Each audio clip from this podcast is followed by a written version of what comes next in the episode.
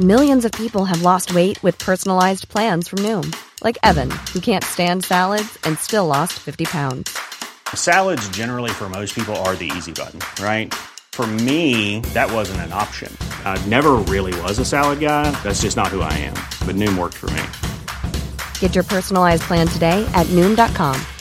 Real Noom user compensated to provide their story. In four weeks, the typical Noom user can expect to lose one to two pounds per week. Individual results may vary.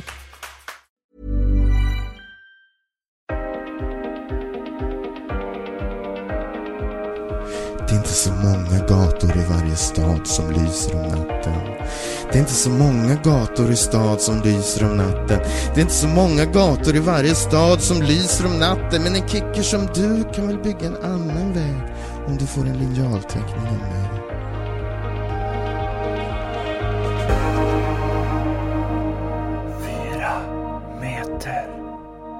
Eh, det känns nästan som en högtidsstund. Vi är igång igen nu.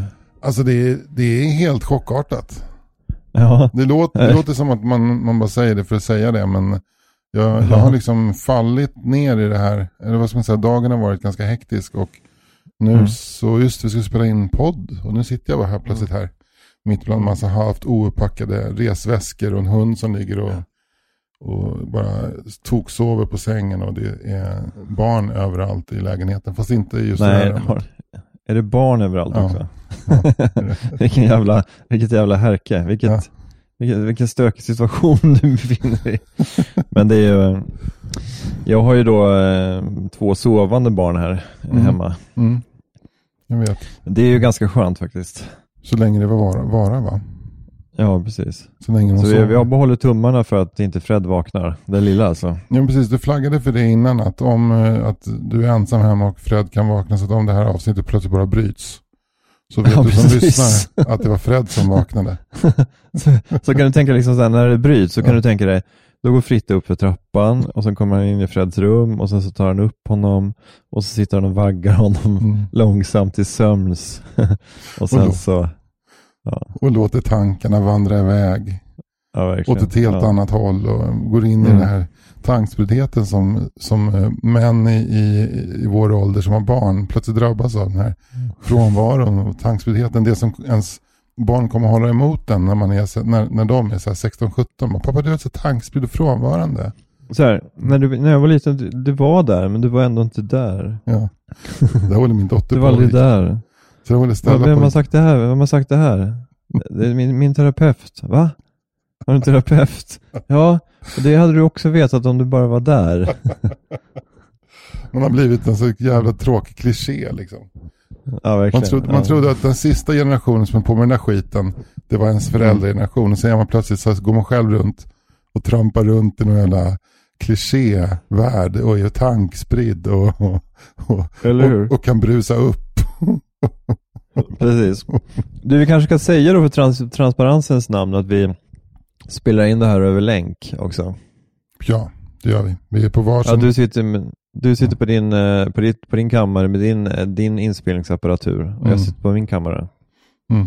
Fast det är inte över länk om man ska vara tekniskt konsekvent eller tekniskt Nej. korrekt. Det är ju, Nej, vi ringer varandra och sen så Ja. spelar vi samtidigt in varandra, Ja. eller in våra respektive röster. Ja. nu har jag tagit bort ljudet från lurarna, bara, så för mig är det här bara som ett vanligt telefonsamtal.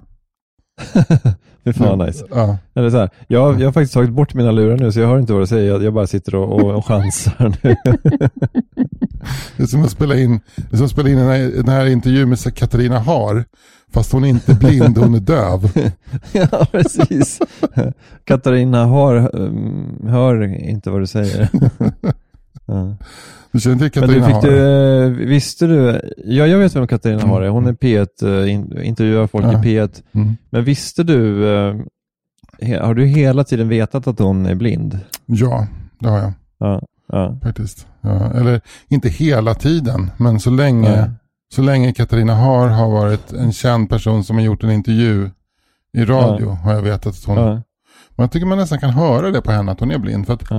Men var du den första kanske som fick reda på att hon, blev, att hon var blind? jag fick ett, jag fick ett, eh, ett, eh, telefonsamtal i slutet på 90-talet. Det var någon som bara Mm. sa så här, Katarina Har är blind och la på. Du, du, du, Och du, bara, först med "Vem veta Fan, Katarina Har och varför Ja. ringer du mig? här. Exakt. och sen så liksom nu, nu när vi sitter och har det här samtalet, så liksom då, ah, nu förstår du. Nu förstår jag har jag. alltid burit med mig den kunskapen. Ja. Den, har alltid, den har alltid gått vid min sida. Kunskapen om. Mm. Men jag, tycker, jag tycker man, jag lyssnade på henne idag när jag körde bil. Så, så, Ja. så hon, stä, hon ställer ju ganska raka. Hon intervjuade hon, inte Charlotte Gyllenhammar utan Cecilia Gyllenhammar. va? Det är Charlotte Gyllenhammars syrra. Ja, just det. Ja. Och då ställer de så här stenhårt, stenraka frågor. Så här, Vad är skuld Mm. för dig? Och då, Ja. det är kärnan då på något sätt i, i, Ja. i Gyllenhammars liv. Och då, då Ja. tänker jag så att hon, hon är blind, så hon, hon kan inte läsa av ansikten. Så hon ser inte när hon är på väg att komma för nära benet så att säga. Vilket gör henne till en väldigt bra intervjuare som ställer, bra på att ställa stenhårda, raka frågor. Liksom. Just det, det är en jävligt intressant analys faktiskt. Mm, Eh, att hon lite couldn't give a fuck Exakt. about deras ansiktsuttryck. Det är ju jättebra ju. Ja, ja. Men kanske att man skulle så här, när man träffar folk så här, i en intervjusituation, att man ska låtsas vara blind och att man sitter med så här mörktonade glasögon, men man ser egentligen deras ansiktsuttryck, men man låtsas som att man inte gör det. Fast det kanske inte spelar någon roll, för då, är, då, då blir man ändå lite stressad när de rynkar på ögonbrynen och Ja, alltså Och det, det enda sättet du ska lyckas med det, det är att du, att du blundar Ja. eh, och har svarta solglasögon på dig. För att Ja, jag tror att det, eller, att jag, eller att jag sticker hål på mina ögon inför intervjun. det finns så här gammal bon, bonkomikerskämt, apropå sticker hål på mina Mm. ögon. Mm. Alltså gammalt bonskämt. Som är en man som går till eh, ögonläkaren och gör en ögonkontroll och så säger ögonläkaren, ja på, på ena ögat hade du, hade du 0,9, det är ju bra, men på andra hade du ju väldigt dåligt, det är ju bara en 0,01 där syn. Ja, det är inte så konstigt med tanke på att det är ett emaljöga, va? Hur kunde du ens se någonting? Jag borrade ett litet hål i det. klassisk, klassisk vits.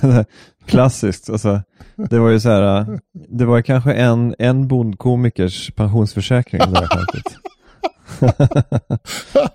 Han är ju fantastisk. här, Nu, körde han där med malleögat? Ja, det gjorde han. Det- Den är ju för jävla rolig alltså. Fy fan. Körde han den med röntgenplåtarna och staketet också? Ja, fy fan vad rolig den är du. Men inte lika rolig som emaljögat. Kör den igen! Ja. Men du, eh, har jag berättat om kyrkomötet i Nicea 325 efter Kristus? Jag tror det var då. Det, det var ju som du vet, i början av kristendomen så hade de ju som en massa möten där de bestämde då till exempel vilka böcker som skulle ingå i Bibeln och mycket annat sådär kring liturgin och, och vad som var okej och inte och sådär. Mm. Och då var det på det här kyrkomötet i Nicea, tror jag var det 325 efter Kristus, så då bestämde de att, alltså för, först hade det varit okej att avbilda Jesus och Gud och så, men sen bestämde de på det här mötet att, att det inte skulle vara det. Eller om det var tvärtom, men det var, det var i alla fall på ett kyrkomöte så bestämde de sig att avbildningarna var förbjudna och då var det till och med så att enligt uppgift då så stack de ut ögonen på konstnärer och skulptörer och sådär som hade liksom utfört de här avbildningarna av Jesus och Gud. Eh, Men sen på ett annat kyrkomöte några år senare så, så sa de att det här med avbildningar, det var okej igen. Det måste ha varit ganska så här snopet för de här konstnärerna liksom. Så här, nu, är jag, nu är jag blind liksom. Men ja, just det, jo, ja, Ja. det blev lite fel där. Du, Ja. vi, var lite, vi var lite snabba på hanen där, men du, vi har ett väldigt fint jobb för dig på Samhall Bysans.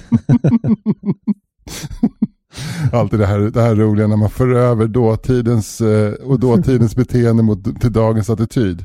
Ja, nej det blev ju lite fel Ja. där. Det kom, kom, Ja, vi kan säga där- att det, den ena handen visste inte vad den andra gjorde om man säger. Det föll Ja. lite mellan stolarna, där, där har vi slarvat lite grann kan vi säga. Ja, ja. Det var, det var lite, det blev, det blev lite fel.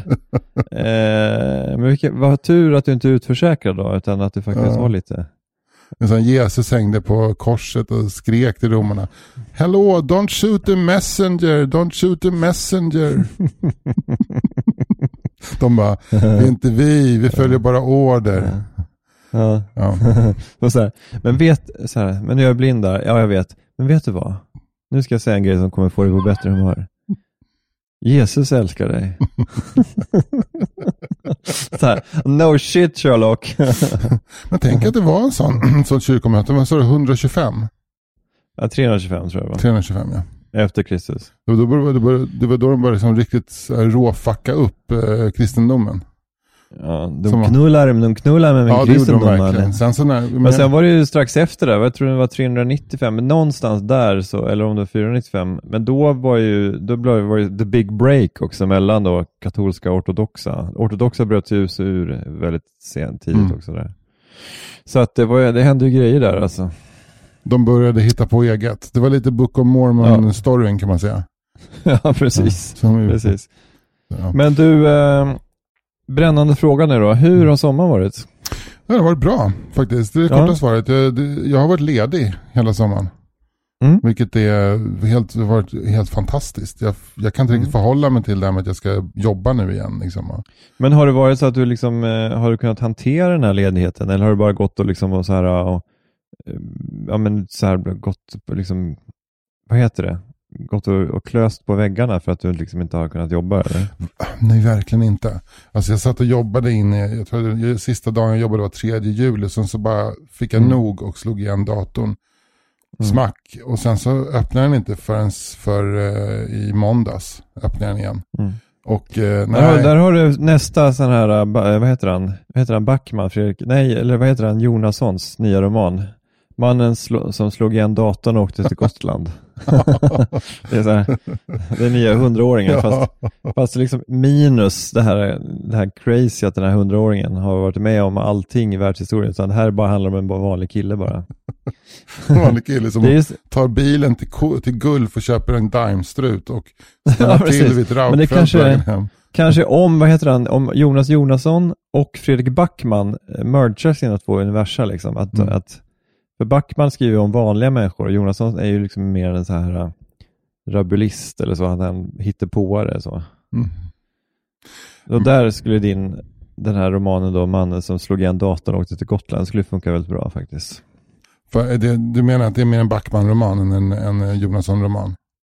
Ja, Ja. men jag tänkte att de kanske liksom titel, kanske titeln är lite mer Jonassonsk.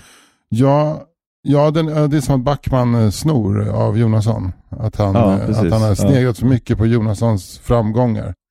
Alltså Och plötsligt glöm- blir det så här, Back, Backman så här skitstressad över att han får inte ur sig något nytt och sådär. Eh, men en man som heter Ove var så en jävla succé och sen skrev han någon som var helt okej succé. Och sen någon till som var, ja men den var, den var bra liksom, den sålde kanske hyfsat liksom. Och sen så bara, fan ska jag göra nu? Och så bara, mannen som slog igen datorn och åkte till Gotland, det är perfekt. så kommer den ut och så ringer Jonas om du, den där titeln.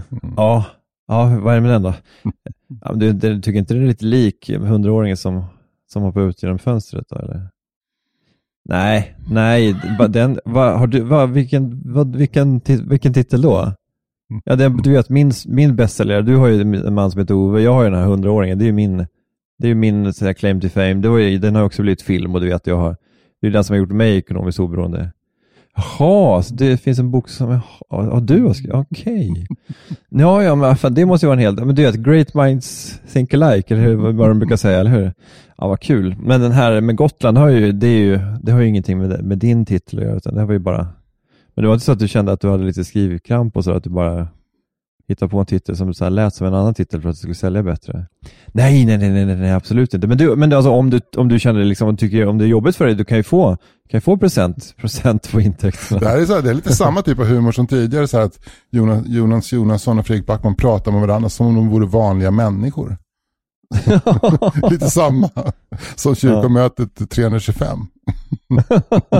Fa- faktum, faktum är att, eh, att jag visst kände inte till vem Fredrik Backman var innan en man som heter Ove kom. Och, och då kunde man läsa sig till att han var typ Bok-Sveriges mäktigaste person. Och, alltså att han var, han var, han var, på, han var som allmän gods.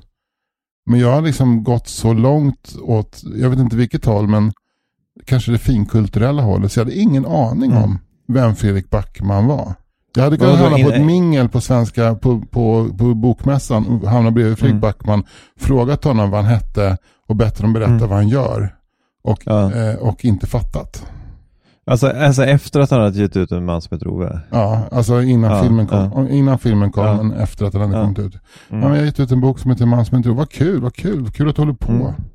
Alltså det kan bli som den där scenen i Pretty Woman när Julia Roberts kommer in till hans, Hugh Grants kompisar, har någon, kom, någon kompis som också hållit på med teater. Och frågar, ja, jag har också fuskat lite med teater men det är svårt att dra sig fram. Vad, vad får man för en filmroll? Hon bara, 20 miljoner dollar. Ah, då, då trillar polletten ner. Så skulle det kunna bli för mig. Ja, precis. men, Men du- men idag, vet du, vet, idag vet du bättre, eller hur? Jag skulle fortfarande inte känna igen Fredrik Backman om jag mötte honom på stan. Inte heller Jonas Jonasson. Nej, men det är väl, ingen av dem är väl särskilt så bildkända. Det, blir, det kan ju bli så med vissa. Nej. Jag har berättat om när jag trodde att jag träffade Slas va? Det har jag i podden. Ja, När du trodde att du träffade Slas? Ja, men jag träffade, jag träffade eh, Slas på Nytorget. Han Ja. var full som fan. Men jag blev Ja. ändå så väldigt så här, starstruck, alltså Stig Claesson. Och, Ja. eh, och eh, det är ändå Slas. Han fick, han fick snacka Ja. på och liksom orera, Ja. lägga ut texten. Och jag bara shit, det är Slas och jag sitter här på Nytorget. Han bo, bodde ju på Ja. Nytorget. Och, det så att var inte Slas? Nej, det var inte Slas. det. Jag tror att du har berättat den i podden, men Mm. jag, jag sk- skrockade ändå gott åt den, den här recapen, kan man säga. Den här lilla, den här Fritte, när samreprisen. När vi ändå pratar om, om pengar.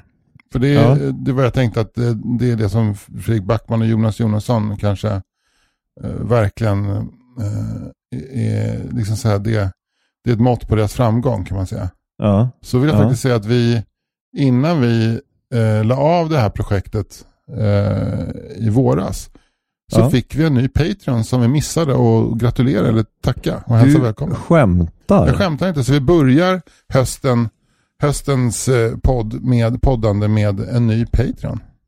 Mys? Ja. Och han, heter, Ja. han, han skulle kunna vara den tredje personen i, i, i liksom då trion Fredrik Backman, Jonas Jonasson, Olof Gunnarsson. Olof Det är Gunnarsson, Olof Gunnarsson. där ser man. Visst låter Men det du, som någon så här, eh, han har en akademisk utbildning men han har Ja. börjat skriva skönlitterärt. ja, men det skulle, skulle mycket väl kunna vara. Men, men Olof Gunnarsson, han är ju också kanotist. Ja, det är klart att han är. Ja. Men är det Han är ju... K1, K2, K4? Nej, men han, han, kör ju, han kör ju både K1 och K2. Ja, ja. Mm. K4 tycker han är lite bökigt för att det är ofta så svårt att liksom, man ska ringa ihop ett gäng. Liksom. Att det, man, är man, ska ju vara fyra för att liksom, träna K4. Liksom. Och, Mm. eh, han har inte riktigt tålamodet eh, och det är alltid någon som, ja, jag ska, ska lägga barnen då och så är det någon som har tidiga vanor och någon som har sena vanor och sådär. Så det, det blir stökigt liksom. Mm. Men kan det inte också vara så att när Olof ringer runt, första gångerna sa folk, ja men fan det verkar kul, mysigt och så här, åka Ja. ut till Vällingby och lägga i kanoten och paddla runt lite med Men sen så visar det sig att Ja. Olof är sån jävla vinnarskalle. Så han Ja. håller på och driver på dem och bara, vad fan kämpa då, kör på. Mm. Utan att de, han får tävla mot någon slags inre, inre Ja. varvtid liksom. Olof Gunnarsson har ju en, en riktig sån här klassisk seg kanotkropp. Ja, det har han. Eh, en annan kul grej med Olof Gunnarsson, går ofta under benämningen Gunnarsson. Vadå? Hans kompisar så här, säger ju ofta så här Gunnarsson. Ska, ska, är Gunnarsson, ska Gunnarsson med? Då är det så här, kanske så här, ska Gunnarsson med? Nej, men jag passar. Ja, Men alltså så. det är, det är bara med, det är med kanoter, men annars skulle jag säga, han är ju liksom en- trivsam människa. Så det är Men vad bara, passar de när det- Gunnarsson ska med? Vi, var, vi har fått upp ett gäng som ska spela padel. Ja, vilka är det? Ja, men eh, Gunnarsson med. Ja, ja, men du, jag tror inte jag kan. jag tror inte jag kan, jag, jag drar ju hälsenan va? Jag så- Varför sa du inte det från början då? Nej men jag kom på det nu när du sa att Gunnarsson, då tänkte jag så då kom jag på att jag hade dragit hälsenan va, så att jag kan inte vara med. Men det är ju så här, men det är lite sjukt, det är en sjuk paradox för liksom, i idrottssammanhang, då är hans liksom, vinnarskalle, gör liksom, skapar liksom problem och det, folk tycker att det blir för, han, han Ja. skriker och gormar och eh, Eh, han kanske mest åt sig själv, men i, i, i K4-sammanhang kanske även åt de andra då, att de, det är någonting med rytmen som är fel. Men i sällskapssammanhang så är det precis tvärtom. Att så här, om Gunnarsson, ska Gunnarsson komma på festen, då kommer folk. Ja, ja. Vi, Alltså det är vi, det som är så roligt liksom. Men att vi- han är som en tvill, liksom, som en, en Dr Jekyll och en Mr Hyde på det sättet. Precis, han har en jättedålig vinnarskalle. Han har dåligt vinnarsinne med bra ölsinne kan man säga. Ja, precis. Men ja. så fort som du, någon föreslår att man ska göra någonting av tävlingskaraktär, då, då, då tittar jag som det är ny i gänget. Hörni, ska vi inte, Mm. ska vi inte, ska vi inte gå ut och spela kubb? Där det är trevligt på Ja. landet så här, och alla tittar på varandra och så ser de hur någonting elakt tänds i blicken på. Gunnarsson som bara, Ja. det kan vi göra. Nej, nej, nej, nej, nej, jag tror jag glömde kubbet. Jo, men jag såg att det fanns ett kubb i Vebo. Nej, men det är inte det är farfars kubb, det är K-märk. Så, så, att, eh, så att det gäller att hålla honom borta från tävling och sånt där. Men det, är också, det blir också så jobbigt så här, vissa gånger på kanotklubben när det är så här, så här först paddlar vi, sen har, sen, sen har vi fest. Mm. För då liksom folk bara så här, å ena sidan Gunnarsson i kanoten, å andra sidan Gunnarsson i klubblokalen. Så här, två står med två vågskålar liksom. Folk är så jävla nällade på att festa med Gunnarsson. Alltså, Men det är inte de bara för att det att blir... paddla med honom.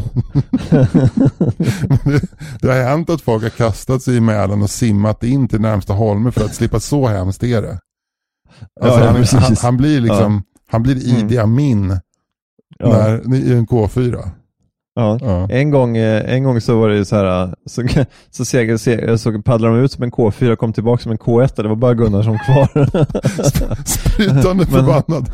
ja, men liksom så här, men han så här, frustande liksom paddlade han tillbaka där, han satt ju längst bak, så han liksom hade ju, liksom, jag kunde ju styra hjälpligt liksom. Men, och det är det är också, det pinsamma för de andra som paddlar var liksom att det gick inte mycket långsammare när han paddlar själv heller. Han är så jävla duktig kan Så jävla profil på båten när den kom in mot roddklubben. Ja. De åkte upp och eh, man sa ja, Gunnarsson är förbannad, men han tycker de är sådana jävla töntar som hoppat av. Men han är också, han har också en bra tid på gång. Och sen så liksom skrapar den i bottengruset och då reser han sig upp så går han och då ser man hur ilskan rinner av honom. Så när han kommer in till den här baren där man kan ta en, liksom Mm. Ja. en IPA så, bara, så Ja. är han den där goa, så här, annars då? Ja precis. Det är nästan lite grann som att han har glömt bort att folk har simmat i land och så. Han har ju en otrolig egenskap på fäste Gunnarsson, det är att han ser alla. Ja, Han får alla att känna sig sedda. Vilket är ett Precis. problem också då när man sitter i en kanot. För man tänker så här, det är väl ingen som märker vilka sopor jag är. Jo, det gör Gunnarsson. Han ser alla. Han, ser, han säger det också, jag ser allt, jag ser allt. men vi, vi, eh, vi är ju honom stort tack, tack skyldig höll jag på att säga, eller heter man, säger man så? Vi För att han så, så glatt eh, sponsrar eh, podden 4 meter. Det är en ära att ha honom ombord. Varmt Mm. välkommen Olof Gunnarsson. Mm. Och det kan vi också säga då till alla andra som skulle vilja, oavsett om man då paddlar kan, kanot eller om man har bra eller dåligt ölsinne så, så kan man ju stötta den här podden. Mm. Då går man in på patreon.com snedstreck 4 meter. Mm. Och så kan man ge en, en dollar eller två eh, per avsnitt. Mm, Och man kan ju också välja kronor nu för tiden, eller hur? Ja. Visst är det så? Ja, ja, ja. Så man kan ge, man kan till exempel ge då, rund, ja, runda av uppåt från dollares till kronor. Då kan man ge en tia per avsnitt till exempel. Jag, jag bara, jag, vill inte, jag vill inte att någon ska känna sig som ska känna sig liksom liten eller så. Nu när Gunnarsson är med också. Att, Mm. att det faktiskt blev någon slags, eh, någon slags tävling mellan nya patrons i våras när folk började gå in med så hutlöst stora belopp. Så jag tror att rekordet Ja. ligger på 150 kronor per avsnitt Gunnarsson. Var det det. Gunnarsson? Det är helt sjukt. Ja. Men vi, vi kan ju också så här lova, nu kanske jag lovar för mycket, men, men eh, vi, skulle, vi skulle kunna försöka styra någon typ av eh, Patreon-fest där Gunnarsson kommer. Ja, absolut. Eller Först blir det pilkastning, sen i, i lag. Det kan, det kan, ju- kan ju locka folk, eller hålla dem borta dem om, om de vet att det, är- det är pil först.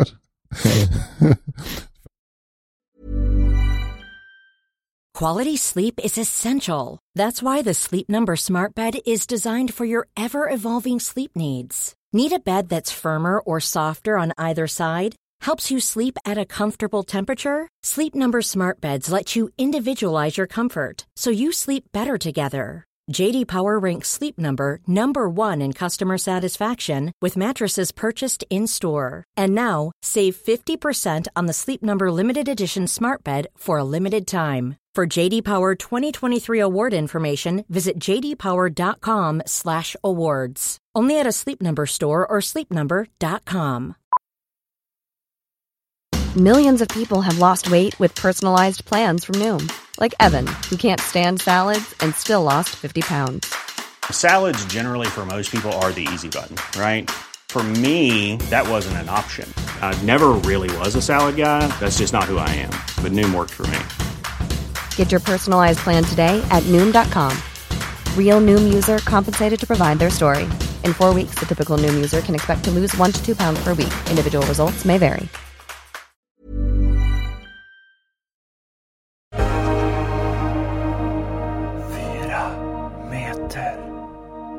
Vet du vad jag har gjort eh, under sommaren?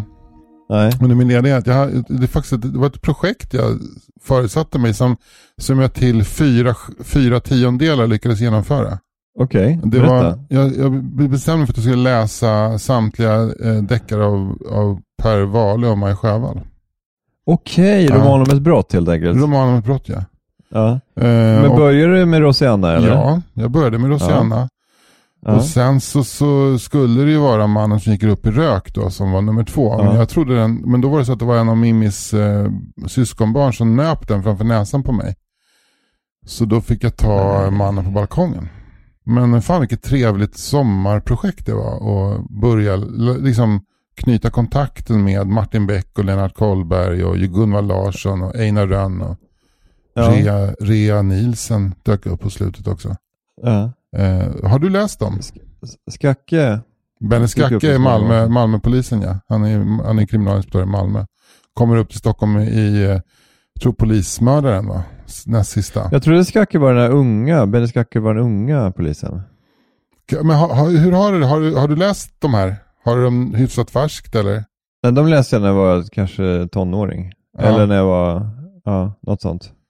Ja, nej, men eh, de, Sena har, de har ju en ung, en ung kille på stationen. En sån där kille som, jag vet vad fan heter han? Alberg eller? Ja, ja, kanske. ja, som, som eh, Kollberg eh, försöker knäcka. Ja, det. försöker bryta ner hans falska självförtroende för så att han ska hitta ett, ett äkta självförtroende istället. Ja, Eh, ja. Stenström heter han. Just det. Stenström. Just Men han blir mördad i, i Den skrattande polisen. Just det, en gammal, var det en dubbeldäckare va? Ja, bu, buss Ja. 47 nere vid eh, på Norrbackagatan där. Nära, gränsen, nära gränsen till eh, Solna. ja. Ja. Men du, eh, det där är otroligt. Den, den scenen minns jag väldigt väl. Mm. Men sen är de här patrullerande poliserna, poliserna vad heter de? Kvast och Kristiansson va? Kristiansson och Kvant. Ja, Kvant. Ja. Kristiansson och Kvant, ja just det. Och var Precis. den ena, ena är skåning, eller båda skåningar? Nej? Eh, nej, jag tror bara den ena är Skåne. Båda två är 1,87 Ja. långa, rågblonda Ja. och de ser ut som Ja. miniatyrer av Gunvald Larsson. Ja, Och Gunvald Larsson är deras absoluta antagonist. ja just det. Men de tillhör ju radiopolisen. Ja, Och eh, eh, de, de, de, de är båda två 1,87 långa, de är båda två 31 år gamla, båda två ganska korkade. Och de tillhör radiopolisen i Solna. Och då och då så svänger de över gränsen mellan Solna och Stockholm nere vid Norra Stationsgatan för att få en lugn stund. och när de står med, med bakhjulen i Solna och framhjulen i Stockholm så råkar Ja. det här hända på bussen. Så att de är de första som kommer till den här dubbeldäckaren där åtta personer har blivit ihjälskjutna. De Ja. blir till och med nio. Och springer in och klafsar runt med sina 47 och förstör spår och avlossar också sina vapen. Men du, eh, hur kommer det sig att det bara blev fyra tiondelar? Ja, det då? Det var flera skäl. Dels att jag, det tar längre, tog längre, jag var långsammare än vad jag trodde på att läsa. Eh, det tog det tog lång tid att läsa, det det var, det var liten text och det var, det var, det var så många sidor. Det var inga bilder. Det, var, det, var, det är ju inte På spaning efter en tid som har flytt Anders. Alltså det är ju det är ändå ganska lättillgänglig polislitteratur. Ja, men det, är så långa resonemang, det är så långa politiska resonemang. Och, Ja, och, det är sant. Det är sant. eh, Mycket, mycket med så tråkiga miljöbeskrivningar och sånt. Ja, ja. Ja, men eh, ja, men det, är, det är faktiskt jävligt intressant att läsa dem. För när man läser dem så, eh, dels så inser man hur mycket som har förändrats i polisarbetet. Eh, Typ så här, ja. nej, det fanns ingenting att hämta, det var blod och sperma och sånt, men det fanns inget mer att hämta där. Så här, DNA-teknik och topsning och sånt, det, det finns ja, inte. ja. Och sen så Nej. att de hela tiden måste springa, springa in i en telefonkiosk och ringa. Och även när polisen, det finns en scen när två patrullerande poliser som är ute och promenerar, patrullerande, det här är på slutet på 60-talet, har tagit ett fyllo. Då får en Ja. av dem ta en taxi med fyllot tillbaka till stationen. Just det, För det var ju de- rätt vanligt att man fick rekvirera en taxi för att man inte hade bilar liksom. Ja, Ja. Mm. Men, det, men det, det är väl det som egentligen gjorde att jag började läsa dem. För att när jag, jag läste dem när jag var 15, 16, det ser jag 1984, 85 och sånt där Ja. läste jag. Men då var, de, då, var den, då var det ändå 20 år efter att Rosianna, den första boken, hade kommit 1965. Ja, Eh. men det var ju, på samma sätt var det ju ändå typ samma värld. Exakt. Alltså det var inte så många år efteråt, Nej, tänker jag. nej, nej precis. Men nu är det ju som att läsa tidsdokument över en tid som inte existerar längre överhuvudtaget. Nej. Alltså, Rosianna den utspelar sig sommar 64 och så går den in på nyåret 65. Det är alltså nästan Mm. 60 år sedan.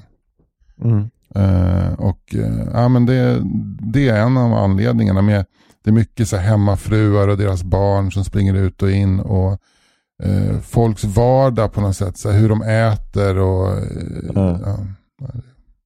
det är faktiskt jävligt... Mycket bruna, bruna bönor och fläsk och kåldolmar och Det är mycket bruna bönor och fläsk och det är mycket så att Martin Beck åker ner till Motala där han har en kompis som är kriminalinspektör som han lär känna i, i eh, Rosianna. Rosianna. Och så åker han ner och, Ja. och för att han är han är ju jobbar på Riksmordskommissionen som opererar över hela landet för att titta på något mord. Och han löser det på två dagar. Sen tillbringar han fem dagar i en eka på Vättern när de fiskar stör.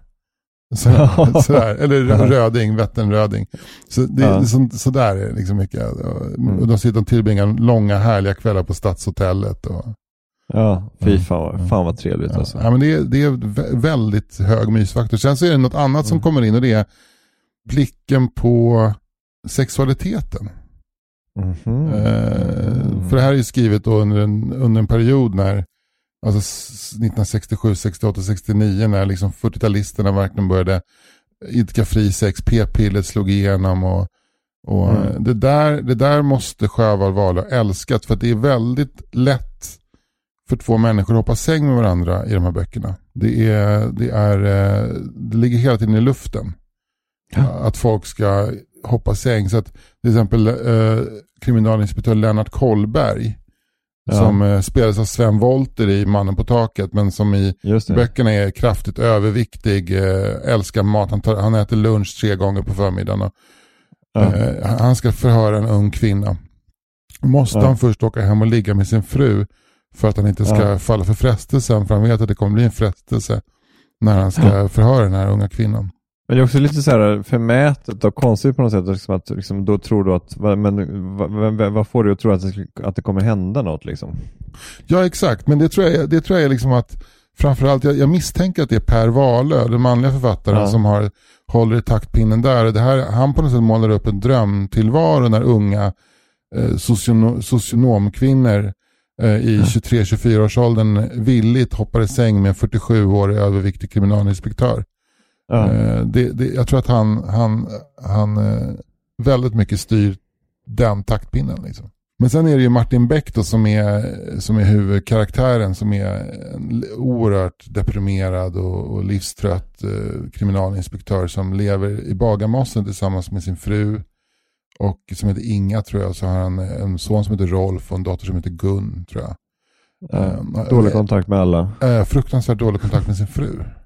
Ja, men de skiljer sig ganska snart eller? Mm, de skiljer sig väl halvvägs in lagom till den vedervärdige mannen från Säffle. Mm. Men han, han, eh, han försöker hela tiden undgå hennes kvävande omsorger. Eh, han, han blir ofta förkyld. Han röker. Kommer du ihåg vilka cigaretter han röker? Commerce? Eller? Äh, Nej. Florida. Florida, okej. Det visste jag inte ens att det fanns. Florida. Ett, ett, ett, de enda cigaretterna som hade pappmunstycke som du kunde nypa ihop. Istället för filter var det bara ett pappmunstycke. Och där Okej. röker Martin Beck eh, tre paket om dagen säkert. Eh, han letar ständigt efter sina cigaretter och så eh, Ja. blir, får han dåliga luftrör och blir sängliggande ibland och då måste hans fru ta hand om honom. Vilket gör att han, han försöker att skyla för henne att han är sjuk. Ja, Eh, då åker han hellre ner till Motala, in på Stadshotellet och tar influensan där. Liksom. Så ja just det är också en otroligt tafflig syn på eh, äktenskapet och på kvinnan. Så här, kvinnosynen är riktigt risig Ja. där när det kommer till liksom hur han Just bara det. bortser från sin fru hela tiden.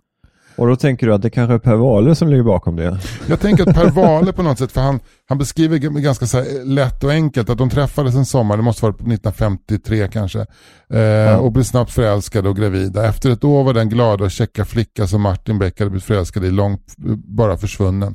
Kvar fanns en grå tråkig, tråkig kvinna som bara gnatade och skulle ta hand om honom. Ja. Så att, eh, det är lite så här Per Wahlöös bild. Men Per Wahlöö lämnar väl sin fru för eh, Maj, eh, för Maj själva eller? Ja, i så? den vevan någonstans runt. Just de det. nog Men gift- är det så att hon lämnar någon man också? Eller hur Det det? känner jag inte till. Men Nej. däremot så, däremot så, så eh, under ett fall i, i, i, eller under en utredning i, i den sjätte boken som heter Det slutna rummet. Som Bra handlar, titlar. Ja, otroligt bra titel. Det handlar om att Ja. Martin Beck har, i, i Den vedervärdige mannen från Säffle, så blir Martin Beck Beck skjuten och kommer vara konvalescent i 15-16 månader innan han får komma tillbaka till jobbet. Och när han kommer Mm. tillbaka till jobbet så får han ett olösligt kriminalfall som är att man har hittat en död person i ett slutet rum och den här mannen är skjuten utifrån. Just det. Men är inte det någonstans på Kungsholmen, eller? Jo, det är på Bergsgatan, precis mittemot polishuset. Eller polis, mittemot eh, Ja. Kronobergsparken är det. Liksom. ja, just det. Ja. Ja. Eh, Men den minns jag, fan den, min, den boken minns jag också. Ja. Den var ju riktigt bra alltså. Alltså, alltså och där, där har Martin, eh, Martin Beck alltså också äntligen lyckats slita sig loss från den där kvinnan som han har hatat Mm. sedan tidigt 50-tal och nu flyttat till en lägenhet i Gamla stan. Ja. Ja, men han har ändå inte funnit livsglädjen. Han har en, en, en lägenhet som Per Wahlöö skriver då som, som vilken man som helst skulle drömma om att bo i på Köpmangatan. Mm. Där ligger han och, och, och läser böcker om gamla om, om sjöfart. Han är intresserad av sjöfart. och, och trevar ständigt efter cigaretterna. Men Ja. mär- cigarettmärket Florida har upphört att tillverkas och Martin Beck kan inte börja röka några andra cigaretter så att han ofrivilligt slutar röka. Men under, under, eh, under den här eh, utredningen så eh, leds han till en hyresfastighet i den stadsdelen som heter Sibirien på. Tulegatan. För eh, han måste ställa några frågor och eh, när han kommer dit så möts han av hyresvärdinnan. En 37-årig kvinna som heter Rea Nielsen. Eh, a.k.a. Per Wahlöös absoluta drömkvinna. Okej. Och hur, vad får dig att, eh, att tro det? Eller veta det? Jag vet, jag bara vet det. Dels så utseendemässigt, om man vet hur Maj Sjöwall såg ut, så Ja. är hon skissad precis på Maj Sjöwall. Och man, man blir nästan, bes, bes, liksom nästan eh, lite så här generad därför att han är ganska så här måleriskt beskriver hur Rea Nielsen ser ut naken eftersom hon plötsligt under ett samtal med Martin Beck innan de ens har blivit ett par blir så jävla varm och tycker att kläderna sitter åt hon sliter av sig alla sina kläder eh, Ja. och sätter på sig ett långt eh, vinrött, eh, en lång vinröd nattskjorta. Och då beskriver, passar Per Wahlöö då under den här stunden när hon är naken att beskriva ingående exakt hur hon ser ut. Från vader, tår, bröstvårtor, axlar, eh, käklinje, allt. Ja. Allt, allt, allt, allt, allt. Och då, då fattar man om man, det här, så här såg alltså, han har förmodligen sagt till Maj, så här, Maj, klär av dig och ställer dig i fönstret, fönstret och så ska jag bara måla av dig så att säga. Men de blir ett par sen, eller hur? Ja, Ja. det är så jävla härligt där hemma hos Rea. Hon är hyresvärdinna, hon har ärvt en hyresfastighet av sin farsa och han var, han var ett jävla svin, han bara lät folk, han sket i att ta hand om huset och sådär. Mm. Men eh, nu är det svängdörrar hos Rea, det kommer in grannar och ber att få låna hennes tvättmaskin och hon säger hela tiden, det finns vin i skafferiet, ska jag sätta på te, ska jag göra en paj, ska vi spela spel, ska jag hjälpa dig att fylla i en, an, en, en ansökan till Socialhögskolan. Jag, hon, Ja. Så det är liksom ett väldigt så här drömskt kollektiv där. Ja. Och, eh, Men Rea Nielsen är kanske inte bara Per Wahlöös eh, drömkvinna utan kanske alla, alla mäns drömkvinna. ja, när jag var 15-16 år och läste de här böckerna, Mm. då var Rea Nielsen också min drömkvinna. Okej, Ja. så du, eh, innan du somnade så tänkte du alltid på Rea Nielsen alltså? ja, för det finns en scen som är det, När du låg på ditt pojkrum? så låg jag och tänkte på henne. Ja. ja. Rea Nielsen, Rea Nielsen. Ja. R-H-E-A, Rea Nielsen. Ja. Det finns en scen i slutet på det slutna rummet när Martin återigen har, eh, han har liksom gått som en feber runt stan och förstått att han vill tillbaka till Rea. Och köpt två flaskor vin och kommit upp till henne. Han måste ställa några frågor, tycker han. Men det är också det är mest en förevändning. Han har ändå med sig två flaskor vin. Och, och hon, Ja. hon blev direkt väldigt så här, äh, vin, nej helvete vi ska ha te, sätt dig vid köksbordet. Så hon är väldigt avvisande plötsligt mot Martin. Ja. Ja. Och då förstår han att hon gör det här för att visa, det här har Per Wahlöö skrivit då. Hon gör det här för att visa honom att hon inte är något lätt ragg. Just det. Eh, men senare på kvällen när de har, eh, de har eh, dels druckit lite vin, dels löst fallet tillsammans och Ja. eh, käkat en helt himmelsk köttpaj som hon har gjort. Så Ja. säger de, vill du sova över här? Eh, Ja. ja. säger Martin Beck. Så klär han av sig och lägger henne i säng.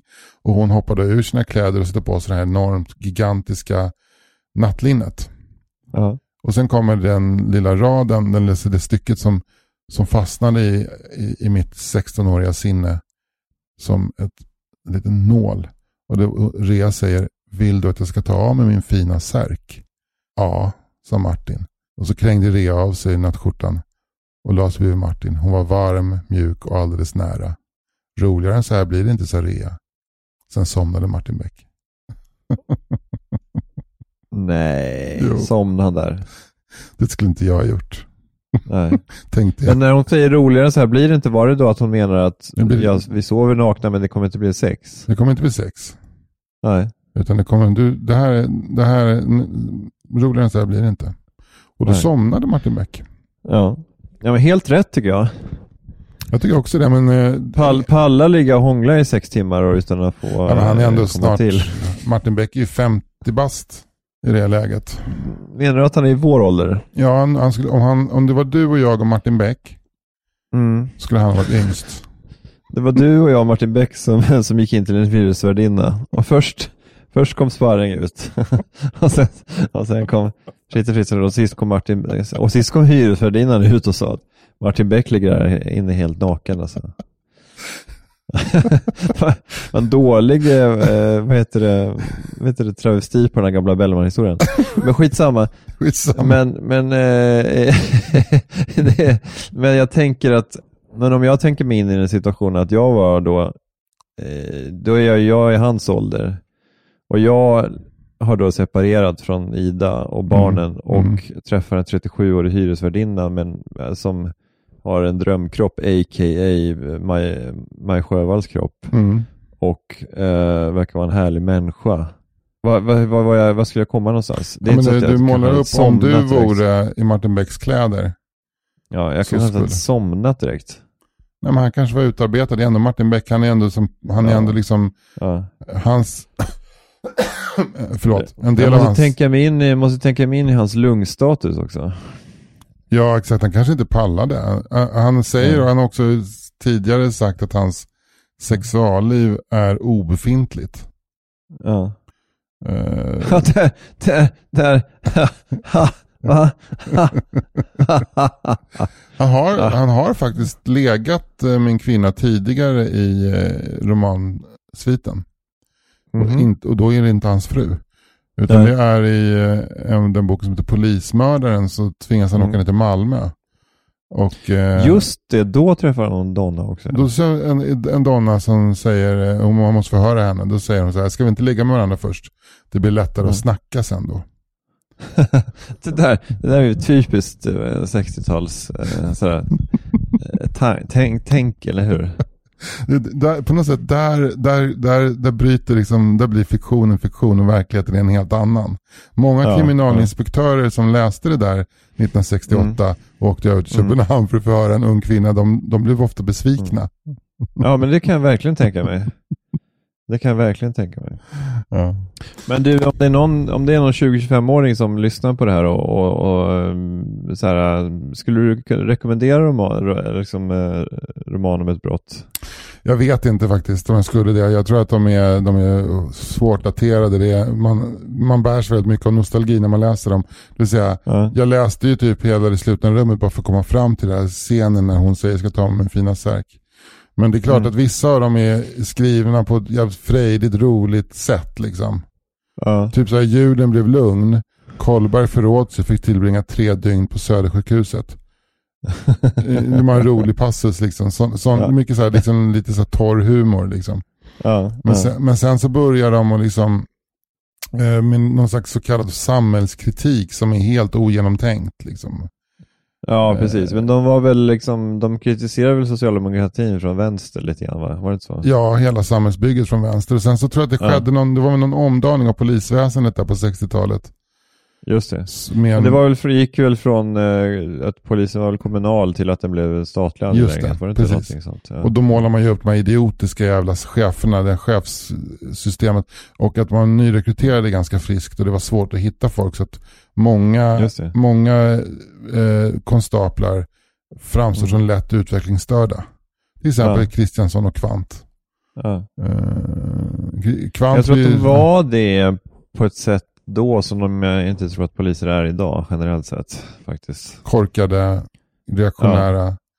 Ja. Från Ja, men det Skåne. kan väl finnas reaktionära poliser idag också, men jag tror inte att jag skulle säga att ändå att intelligensnivån är högre i polisstyrkan idag än vad, jämfört med vad det var 60, 65. Ja, men jag tycker att det var länge sedan man, det är klart att om man umgås med Martin Sonneby, då, då får man ju höra ett och annat om vad poliser, vilka idioter poliser är och sådär. Ja. Men, eh, men om man jämför med liksom kritiken mot polisen på 70-talet, även om man tänker eh, Leif GW Perssons romaner, de är inte Ja. heller riktigt nådiga mot snuten. Liksom. Nej, nej. Eh, och baseballligan som härjade och, och så här. Men, men nu så känns det som att poliser är, är väldigt, väldigt väl handplockade, perfekta människor. Liksom. Det är liksom lite som att man eh, de är, de är både attackdykare och jourhavande medmänniska och barnmorska. Mm. Liksom. Mm. Som borde ha bättre lön va? Det är inte vad ingångslönen för en, eh, för en, eh, en patrullerande polis är, men jag kan tänka mig att den ligger på över 30 000 Ja. i alla fall.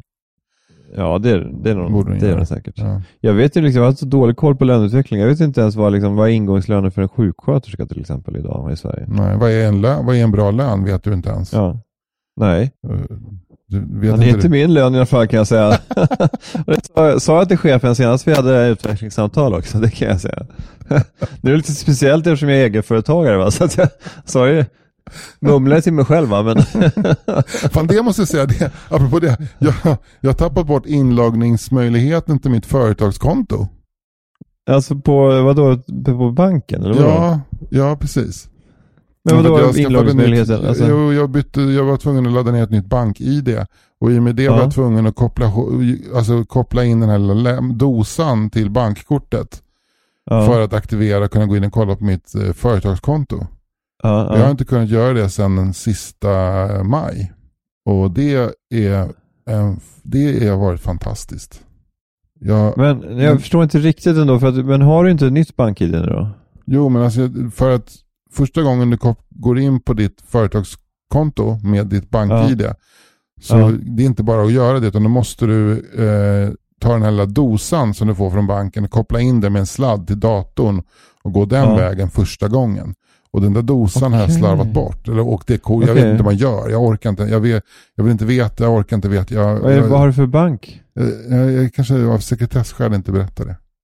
Nej, att då Nej. kanske någon försöker Ja, komma åt mig. Men vilket Ja. fall som helst, det, det, och det är inget, jag ser inte det som ett problem. Jag ser det som en stor möjlighet. För jag har Att du In- inte kan gå in på Ja, företagsbank. Men du, men, men du kan ta ut, men du kan handla på kortet? Företagskortet kan jag inte heller handla på. För det är inte aktiverat, eller vadå? Nej, det är inte aktiverat. Jag vet inte om man gör det heller. Men, och, och det har varit... Men har mig- du, har du precis skaffat det här kontot? Eller Nej, jag har vadå? haft det i ett och ett halvt år. Ja. Jag har aldrig använt företagskortet. Nej, Jag gör utlägg och sen skick, så, så sätter min revisor in pengar på mitt konto. okej. Men det är Ja, helt, varför jag, und, jag tycker det är underbart. Därför att då blir hela det här, för, min företagsekonomi, det är någon annans, det, är- det är inte jag.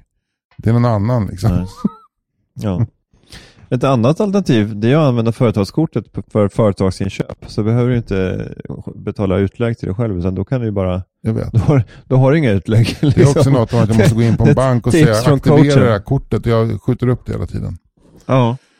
Jag glömmer bort koden också. och, och var, var hittar man en bank nu för tiden? Eller hur? Exakt. De lägger ner, de lägger Precis, ner, de eh, lägger ner. bankkontoren fortare än talibanerna intar Kabul för fan. Eller hur? Am I right? Det känns som att talibanerna, nu, nu vet vi inte riktigt hur det kommer att gå, men det känns som att talibanerna har gått en någon slags charmkurs. Ja, att de inte är lika eh, eh, vidriga. De är så så längre. vänster, ja, det är för dessa vänsterliberala talibaner som har kommit tillbaka. Mm. De, de, är, de, de verkar oerhört noga måna om att inte folk ska fly hals ur huvudet ur Afghanistan. Nej, vi, det är, Mm. kvinnor får visst utbilda sig. Och Ja. De, sit, de satt hela för, eftermiddagen och förhandlade sin fredliga övergång nu med. Det, det känns som att de, eh, de har gått charmkurs.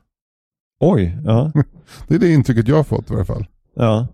Jag har ju också fått intrycket att det har varit väldigt mycket eh, våld i deras spår.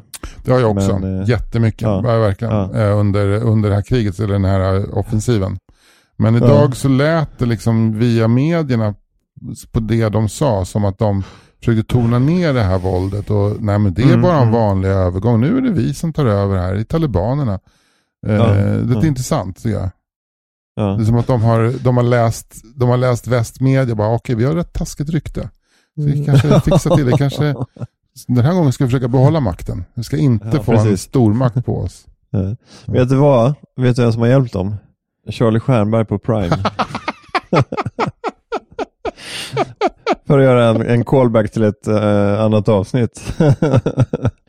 Men du, eh, vi, vi får väl runda av nu tror jag. Vi har ju pratat ett tag. Vi har snackat en stund och nu är, nu är hösten Ja. igång. Nu, nu kommer det rulla Ja. avsnitt här eh, en gång i veckan Ja. fram tills, Ja. tills det blir jul. Och då eventuellt vi ett uppehåll och sen så rullar det på tills det blir sommar Ja. och sen så nästa Ja. höst så är det samma. Man kan ju Eh, liksom, eh, det är som en, det är som en, det är som att följa en, en gammal medeltida sån här bondepraktika nästan och lyssna på vår podd. Eller hur? Ja, ja. Alltså så här liksom, det är, det är sådd och det är skörd och det är, det är tröskning och det är något, något blot på hösten och det är någon skö- skördefest och det är marknad och det är, och det är gris exakt, exakt. och, och det är gris och det är öl och det är Ja, ja men du vet, Ja, ja. som det var förr. Jag fattar, jag fattar. Det är, och det är, så Ja. ska det vara. Det här, det här är liksom eh, de nya mediernas gamla män. ja, precis. Men det här, jag tyckte det var, det var en hygglig start här tycker jag. Man Ja. kanske inte ska eh, vad heter det, recensera sig själv, men jag tyckte framförallt var det väldigt mysigt att prata med dig igen.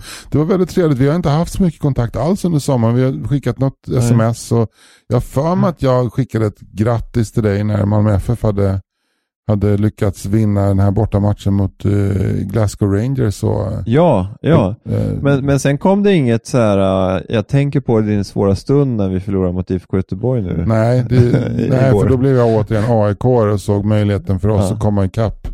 Just det, Eh, precis. Det är många, många lag som ser möjligheten att komma ikapp nu. Ja, faktiskt. verkligen. Nu, nu, så att, nu, nu, men jag var lite man, nästan Malmöit där ett tag i slutet på matchen mot Rangers. Men det gick Ja, vad över kul. sen. Ja. Mm.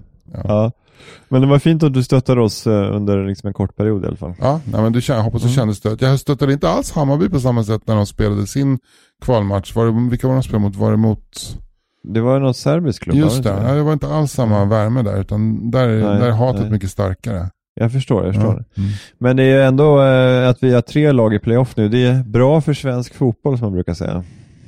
Ja, det, det måste man väl säga. Det, Eller hur? ja, hoppas att de andra lagen kan ta sig kragen och liksom också haka på. Ta, ta rygg på Malmö FF ute i Europa. För så jävla svårt ska det fan inte vara. Du får ta ett kvartssamtal med Gnaget helt Ja, enkelt. det ska, det ska göras. Det ska ta ett, riktigt kvartssamtal.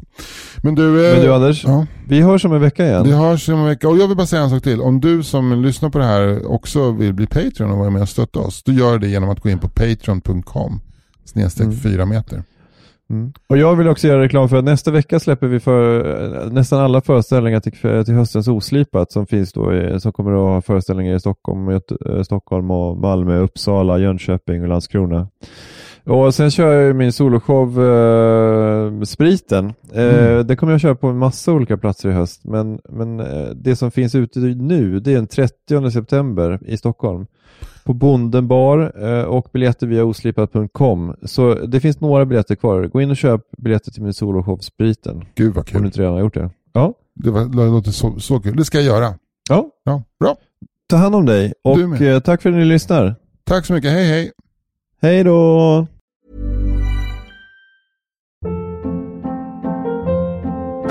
Hold up. What was that? Boring. No flavor. That was as bad as those leftovers you ate all week. Kiki Palmer here, and it's time to say hello to something fresh and guilt-free. Hello Fresh. Jazz up dinner with pecan-crusted chicken or garlic butter shrimp scampi. Now that's music to my mouth. Hello Fresh. Let's get this dinner party started. Discover all the delicious possibilities at hellofresh.com. Planning for your next trip? Elevate your travel style with Quince. Quince has all the jet setting essentials you'll want for your next getaway, like European linen, premium luggage options, buttery soft Italian leather bags, and so much more. And is all priced at 50 to 80% less than similar brands. Plus, Quince only works with factories that use safe and ethical manufacturing practices. Pack your bags with high-quality essentials you'll be wearing for vacations to come with Quince. Go to quince.com/pack for free shipping and 365-day returns.